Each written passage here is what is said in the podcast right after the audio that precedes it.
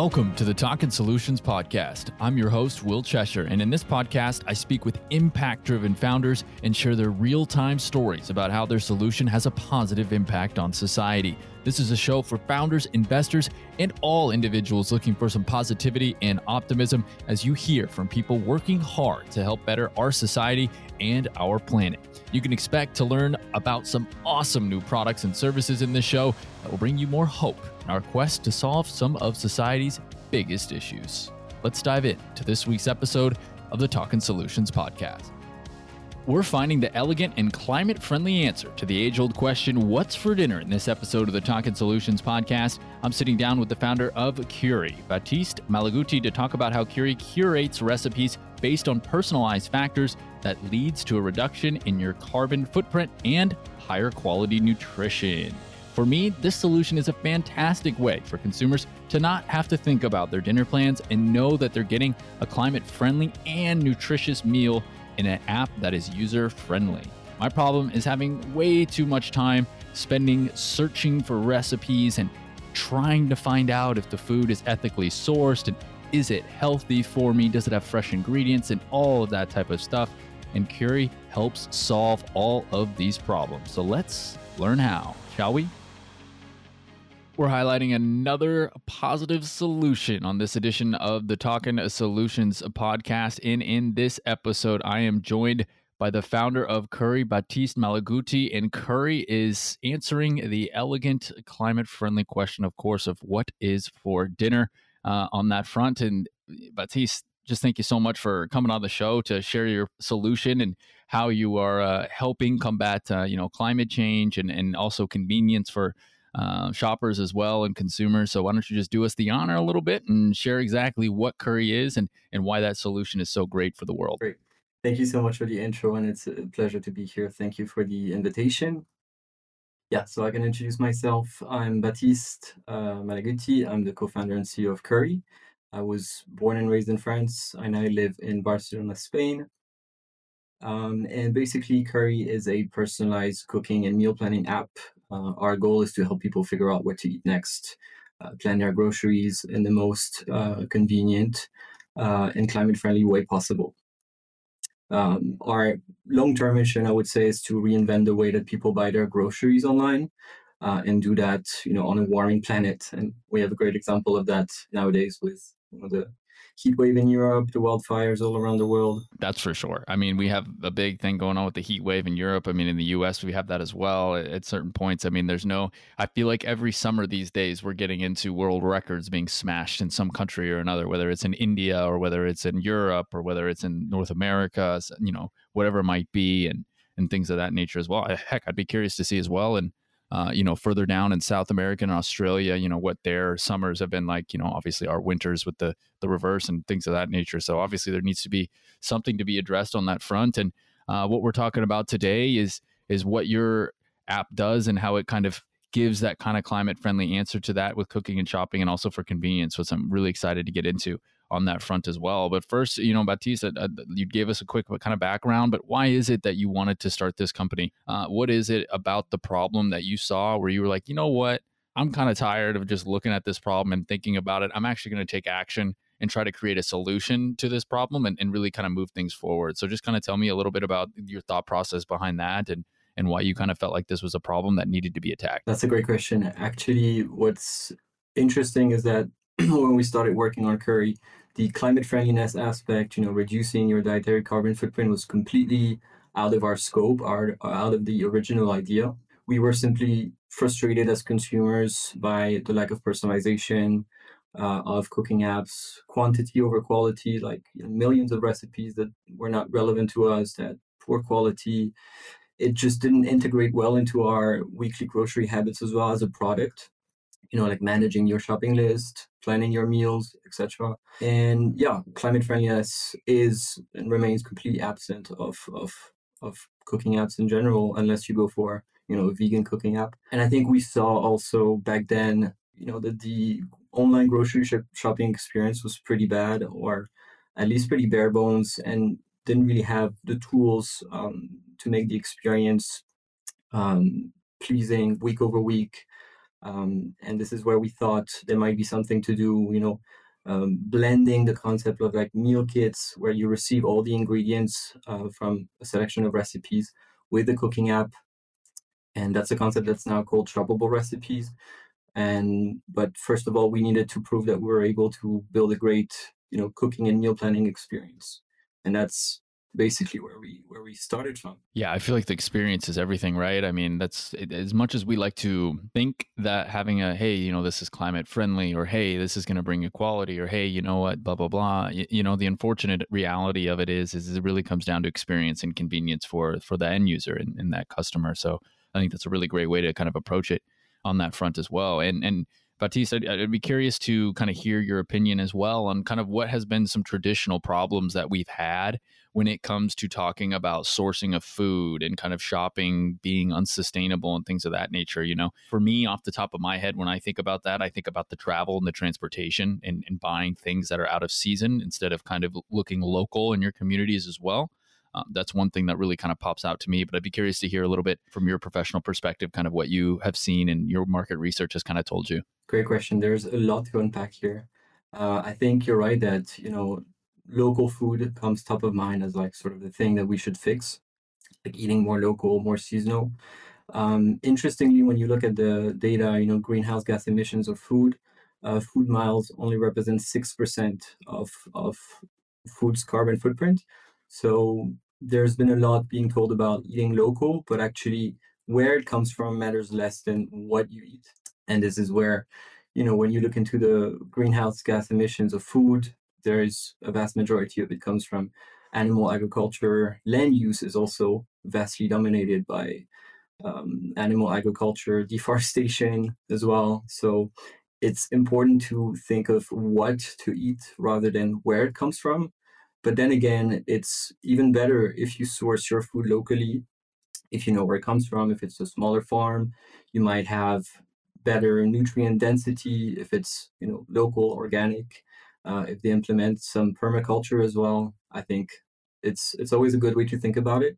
But most of the effort that we can make is rather going to be on what to eat rather than where it comes from. So it's accessible to everyone. You don't need to have a farmer's market around you to be able to make efforts and cut your dietary carbon footprint in half. Right. Yeah. And then that goes into a whole different conversation that we could have about farming practices and making sure that that's being sustainable and regenerative versus the traditional factory farming and all that. So we won't go down that rabbit hole, but that is obviously something that plays a major role into that as well, because a lot of that has to do with, just the mass population of whatever it might be with cows or deforestation with palm oil. That's something that is disastrous in a lot of areas too. So it's an interesting thing, but that's an interesting thing. I didn't really think about that too much, but yeah, it's definitely more about, what you eat and where you're getting it, but in terms of like the practices of the farmer too, right? Like if they're doing more regenerative, that's probably going to be a lot better than if you get something local, but that farmer is still doing bad practices or something. Absolutely. Like greenhouses, for instance, can be pretty bad. This is why like seasonal food especially is great. Out of season ingredients generally have a carbon footprint that's 5 times higher than out of season, than in season, sorry. So yeah, it's pretty important also to focus on seasonality and the practices at the farm level for sure. Yeah, seasonality especially as well. So really important on that front. So that's obviously, something really important when it comes to the climate and what we're trying to do to mitigate that type of impact as well. But, you mentioned something else on that front too that I think is really important, which is the experience and convenience as well for the consumer, because I think a lot of consumers want to implement these types of changes into their lives to be more sustainable, whether that's through buying more sustainable products that are done in a more slow fashion sense versus fast fashion, whether that's food, whether that's brands that treat their employees more ethically with fair wages. Like, consumers, I think, want to do this, but I think their biggest pain point is that it's hard because you have to do a lot of research on your own and that takes a lot of time. And, it's easy to want to do all these things. And the next thing you know, the time's over, though, when you got a family and kids to worry about, a job to go to and household chores. And, it just kind of gets put, unfortunately, kind of on the back burner as well. So I'd be curious to hear your opinion on obviously what you're doing. There are other companies doing what you're doing or trying to do what you're doing to a similar degree. So what is it about their experience or some things about their apps that maybe don't resonate with you as well that you're trying to really solve for when it comes to this type of user experience and this type of convenience so that people are actually using this app and we can actually start to move forward and make some of these changes? Yeah. I think you pointed out, the difficulty of changing habits in general, whether it's eating habits or any habits. It's pretty hard to build habits in general. It needs to be convenient. It needs to be easy. It needs to be rewarding as well. And it needs to fit into, your system within your household, especially when it comes to doing your groceries and figuring out what to eat next. So I think it is really important to nail the first experience that your user is going to have with your product. That's something that is crucial. And for us, the first experience that people have with curry is when they cook their first recipe. And that's a key moment, because if that recipe ends up being not so good, too difficult, you've lost that user, and they're never going to continue those efforts. They might be disappointed and never come back to using your product, and generally think that eating more sustainably is too difficult. I think it's really important to nail down the user experience. I'm a product person, so of course that's the kind of thing that I would say. But I think it is very important to nail the onboarding and not be, food is very cultural. People are very opinionated about their food as well. So it's really important not to trigger people with certain messages about, this is bad. That's not how you build good habits. It's really important to, quality over quantity for sure. Personalization, the messaging, the aesthetics of the product are really key for any consumer product. I think a lot of consumer climate tech product kind of lack in this realm, because it comes from the good intention, right? To make the world a better place, but it's hard to integrate into people's habits. That's for sure. And the way we do it, the way we try to do it, is to make it as invisible as possible. And I can dive deeper into this later on, but basically the strategy, the tactics that we use to nudge people towards more climate-friendly meals is what we call menu design or choice architecture. And it's basically putting more climate-friendly options first, and automatically that is going to boost and lower the carbon footprint of what people cook. Like, they're going to cook more climate-friendly recipes as a result of having more, plant-rich options being shown to them that fit their diet. Yeah, that's a great point. You hit a few things there that I find really interesting. And you know what? We're getting to that point. I think we need to start kind of diving into the solution a little bit about what you're doing to kind of solve this problem as well, because you talk about the convenience and integrating habits. I mean, habits are difficult. I think they say that if you can do something for about 28 days, it'll form into a habit. 28 days is about a month. That's a long time to get yourself to do things without thinking, which is obviously what a habit is, right? You just do it. It's a difficult thing to integrate. And I think you make great points.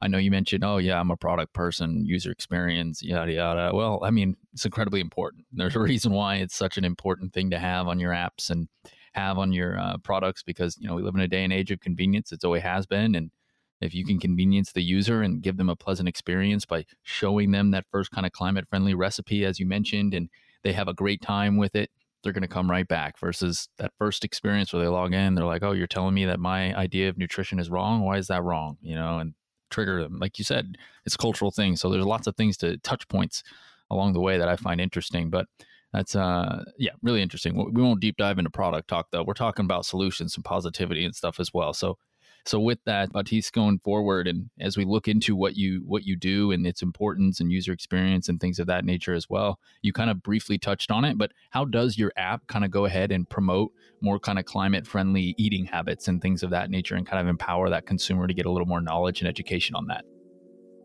Let's take a quick time out to talk about my book recommendation for this week here on the Talkin' Solutions podcast. I want to highlight 21 Lessons for the 21st Century by Yuval Noah Harari, the author of the number 1 New York Times bestseller, Sapiens. And in this book, he tackles, as you might imagine, the 21 big issues here that we face in the 21st century. And one of those, of course, is climate change and the ecological crisis. And what I find interesting about his writing is talking a lot about how nationalism can kind of play a little bit of a role in that. We see a rise in nationalism in some countries and how it's a global issue and they need global answers, just like climate change on that front.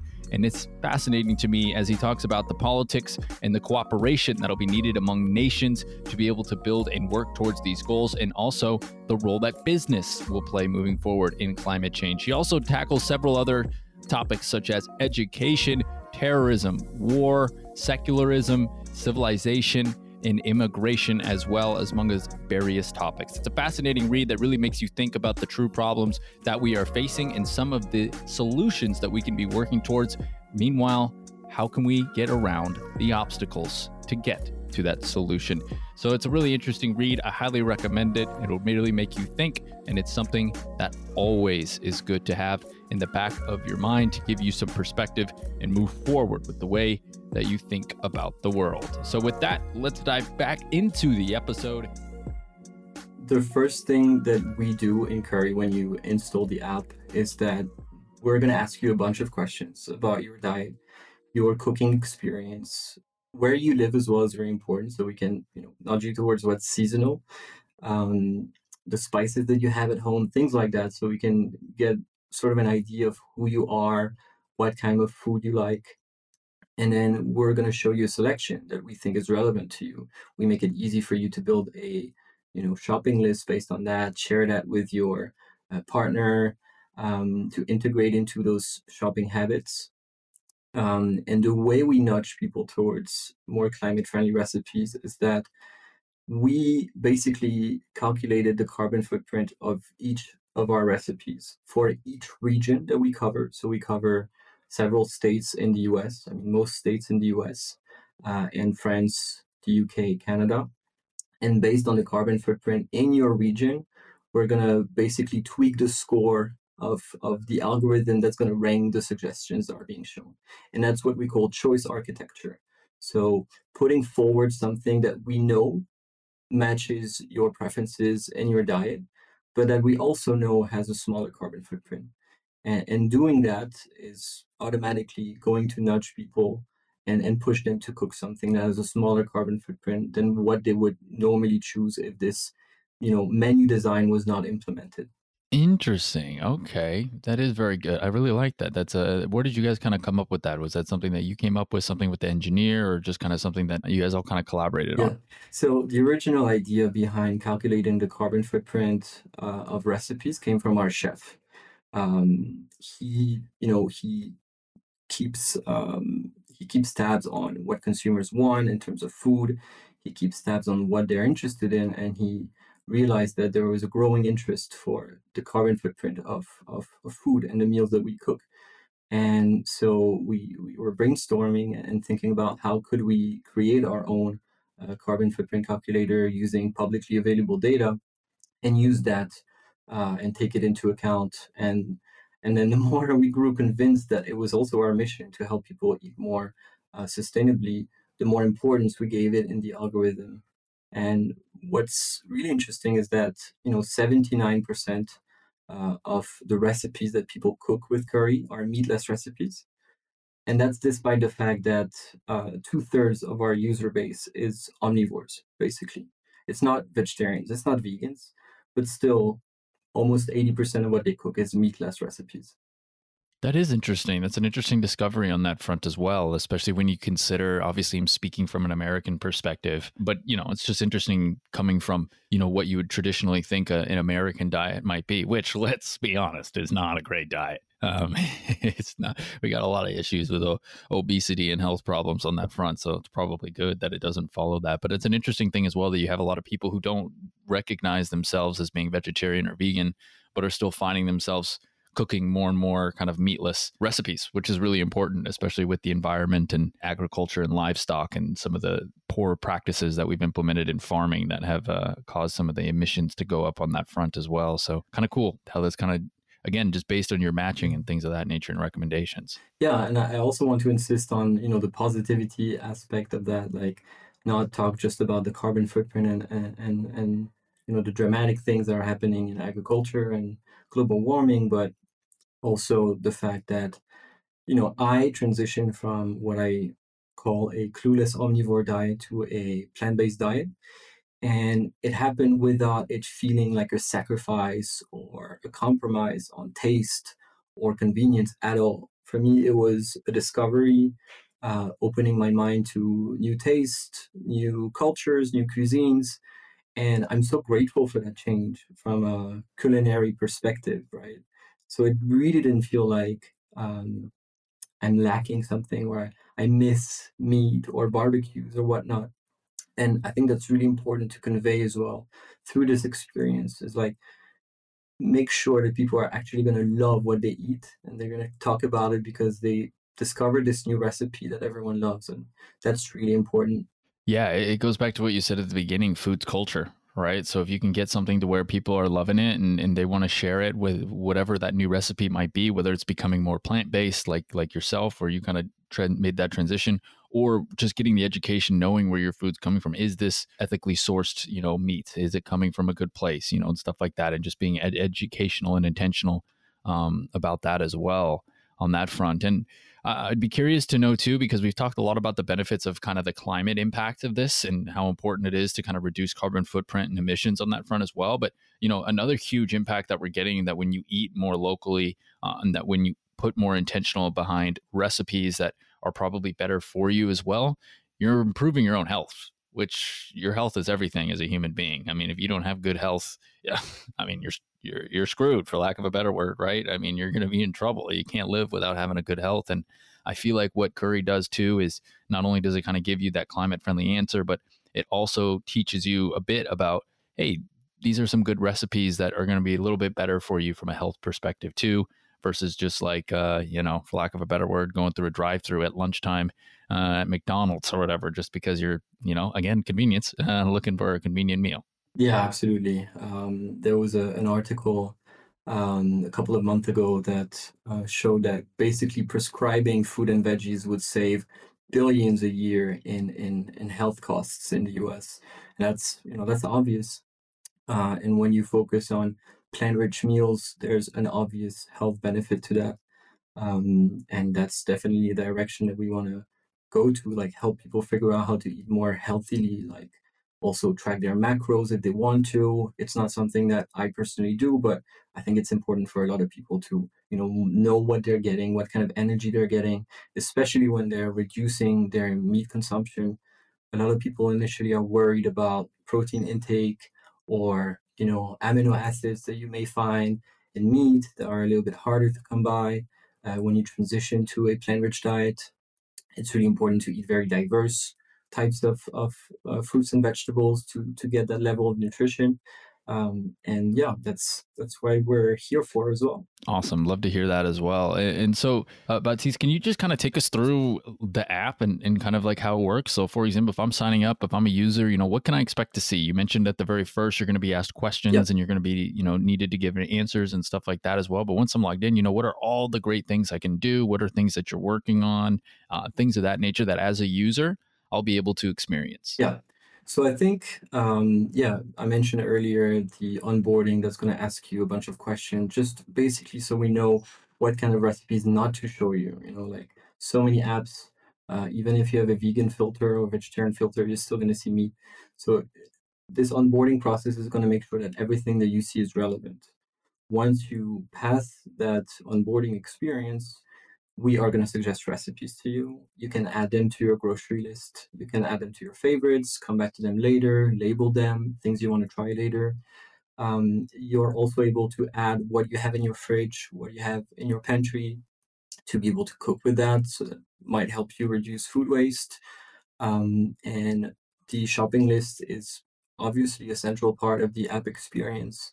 Recently, just last week, we made it collaborative and shareable, so you can share it with your partner and add whatever you need to that shopping list, whether it's food, whether it's shampoo, whatnot. And that essentially turns this shopping list into something that is versatile, that you can use for all your needs, and it's synchronized across your household, which is really important if you want to plug into the habits of a household. and help them manage this chore, basically. And one important feature that we're going to release in September is going to be the sort of like what we call the magic meal plan. So it's sort of a wizard that takes you through a couple of questions as well about, you know, how's your next week going to be? Are you going to be very busy? What kind of meals do you want to cook? How many people are we cooking for? And it's going to build a coherent meal plan for you, reusing ingredients, making sure that there's not going to be food waste, making sure that we use what you have at home. And basically in a couple of taps, you have your whole week of meals figured out and eventually make that shoppable. So plug in with, you know, your favorite grocer and you can get all your groceries delivered through this experience. And that's the future of Curry. And also taking into account, you know, different diets. If you're following a keto diet or a raw vegan diet, that's the kind of thing that are on our roadmap. Oh, that's really cool. With the magic wizard, if you will, to kind of come across and plan out everything for you. Again, there's that convenience. If you just take that time to fill out the questions that you're going to get. Hey, are you busy? Is this going to be a week where we need quick recipes? You got a lot of time to really experiment and get those cultural taste buds moving along, or, you know, what types of things you can do, adapt based on your schedule. So sounds like a fantastic value add. You mentioned that's planned for September. Yeah, exactly. That's going to be a big release. Awesome. Where we include also the nutrition data. That's planned for September 2022. Awesome. Fantastic on that front. I want to ask a little bit too, to go back to kind of that user experience and that convenience as well, because I know that's a big part of what you guys are doing and what you're trying to accomplish is to actually, you know, we've talked about this already, but to actually make this something that people are going to use and come back to and have a great experience with as well. What types of things have you learned from your current users that you've had and people that you've onboarded and your customers on that front, and what type of feedback have you gotten? And then how have you kind of taken that feedback to apply that to the product in order to improve that experience? Yeah, that's a great question. I think one of the important feedback that we got early on is that some users wanted to do meal planning and they wanted to be able to also add their own recipes. You know, you mentioned like quick recipes that you do during the week. It's just a couple of ingredients, but it's satisfying and everybody loves it at home. It's not fancy. You wouldn't put it on a food blog, but it's still something that fits really nicely into your weekly habits. So from that feedback, we allowed our users to also add their own recipes so that we can integrate that into meal plans. It just fits well into your habits without changing too much. And that's been a really important piece of feedback. I think I was also very surprised by the fact that, you know, we are branded and on the App Store as a climate-friendly cooking app. But when you read the reviews or when I talk to users, they don't necessarily talk about, you know, the climate friendliness, the low carbon footprint. They talk about the quality of the food and the quality of the user experience.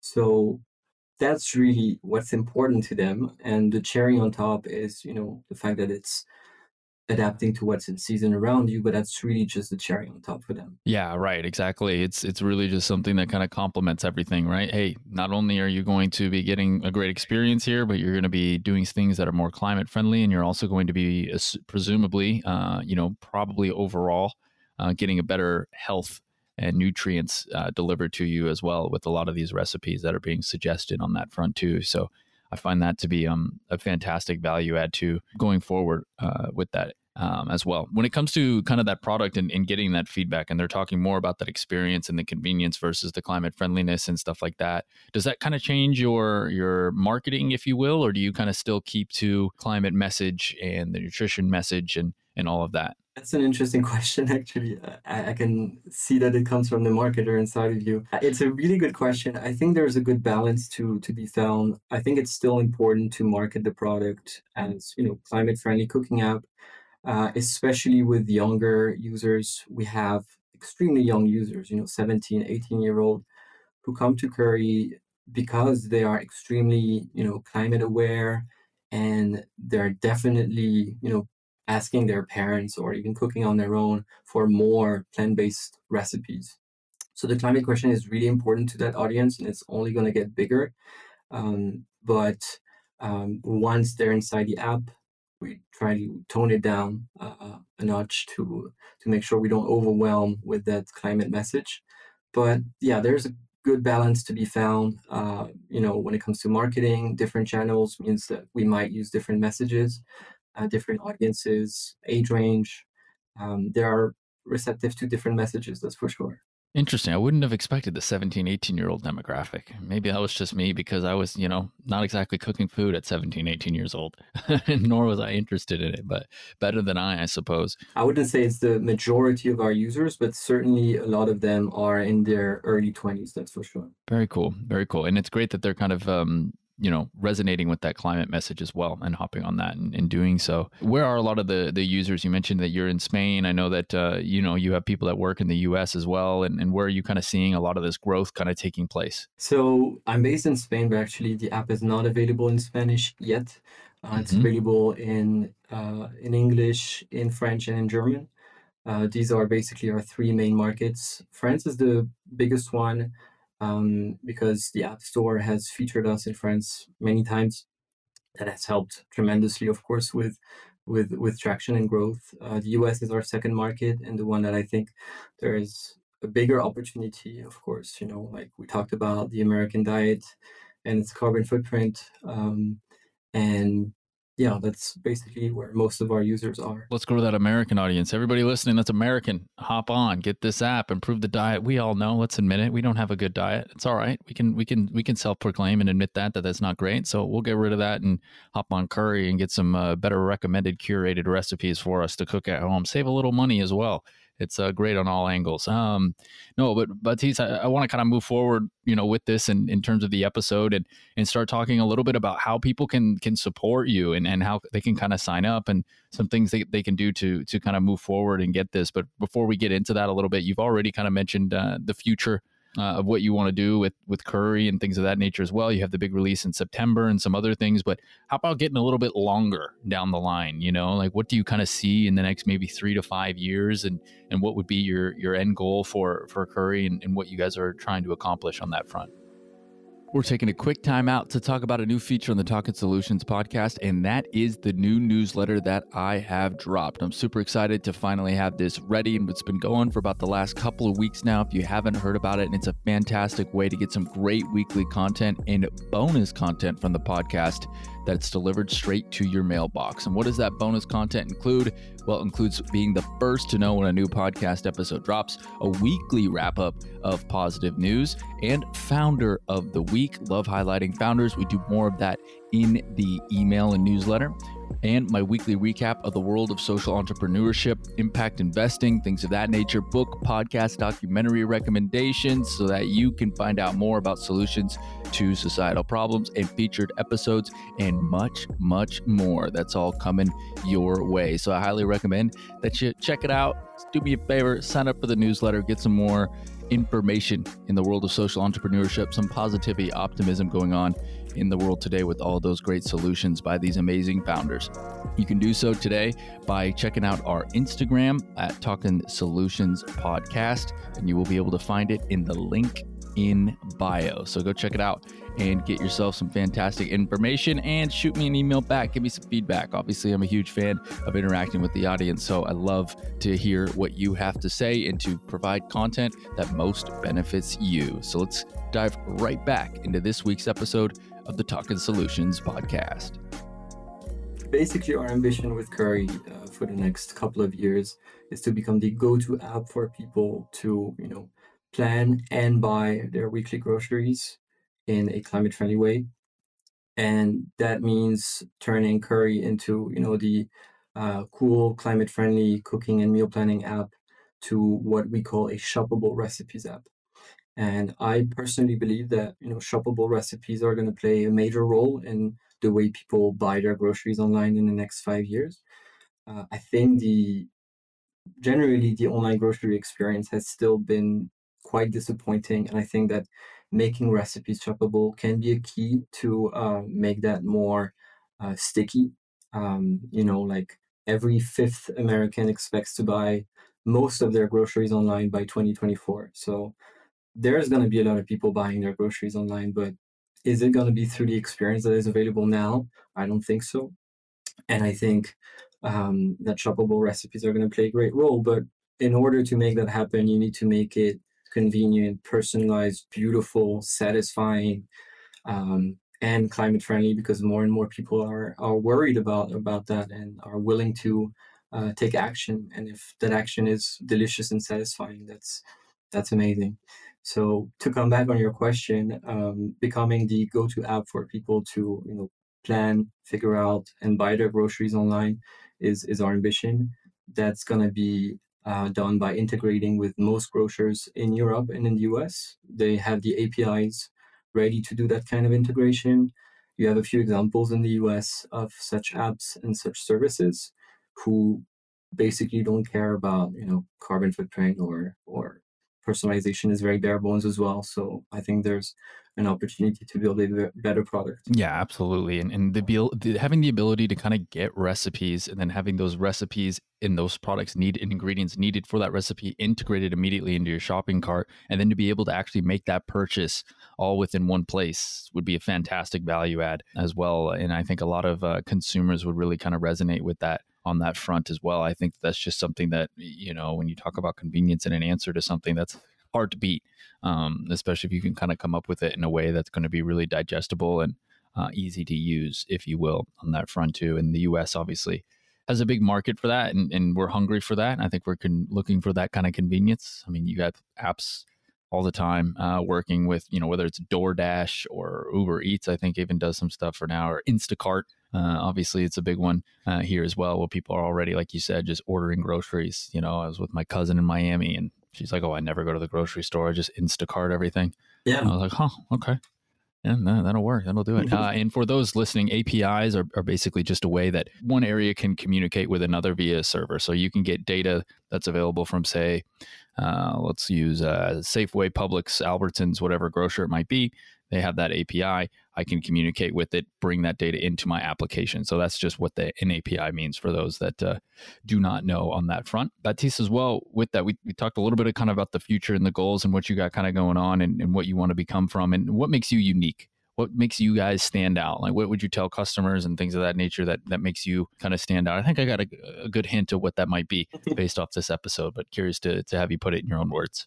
I think the simplicity, translating something that can be very complex into something that is simple, that people think is really easy to use, that is high quality, is what we're good at.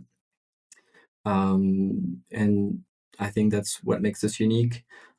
We've really put a lot of effort into the quality of the app and the food, and that really paid off, which is great. If you work with great food, you can be even more happy to be building a product that has great food, of course. That's something that I think we do quite well. Love it. And how can people get this app right now? If they're listening to you and they go, "Wow, Baptiste is onto something fantastic. I need to get in on this." How can they do so? Where can they download the app? Where can they get more information and things of that nature to follow and support you guys? Yeah, so Curry is available on most app stores in the world, on iOS exclusively. Unfortunately, it's not available on Android yet. We're going to be working on it soon. But available on the App Store. You can download it, sign up. It's free. Everything is free in Curry. We're rolling out our paid subscription in September as well.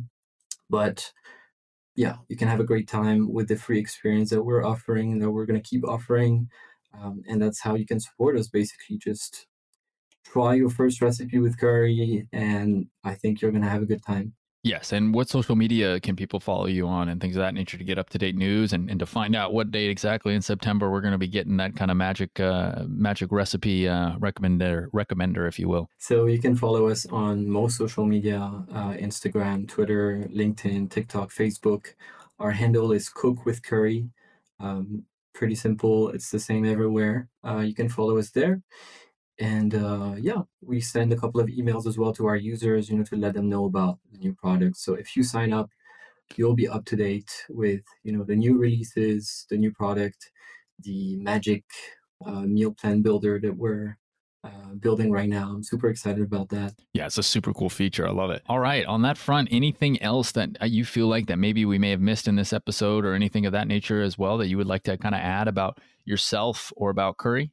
Not that I can think of from the top of my head. No, I think we covered quite a lot of ground. Of course, there's a lot that we could talk about, You know, what we talked about in the beginning about sustainable practices in farming or misconceptions with sustainability. But I think that would be another hour of discussion. So I think it's better that we stop. Oh yeah, here. We could dive in probably for a couple more hours on that front. Yeah. I talk a lot about this subject because I'm passionate about it on Twitter. You can find me on Twitter as well.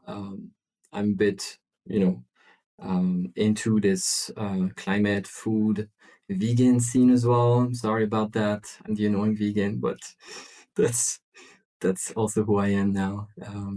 But yeah, embrace it. You got a lot to share on that front as well. You know, you might also find somebody else who was what did you say?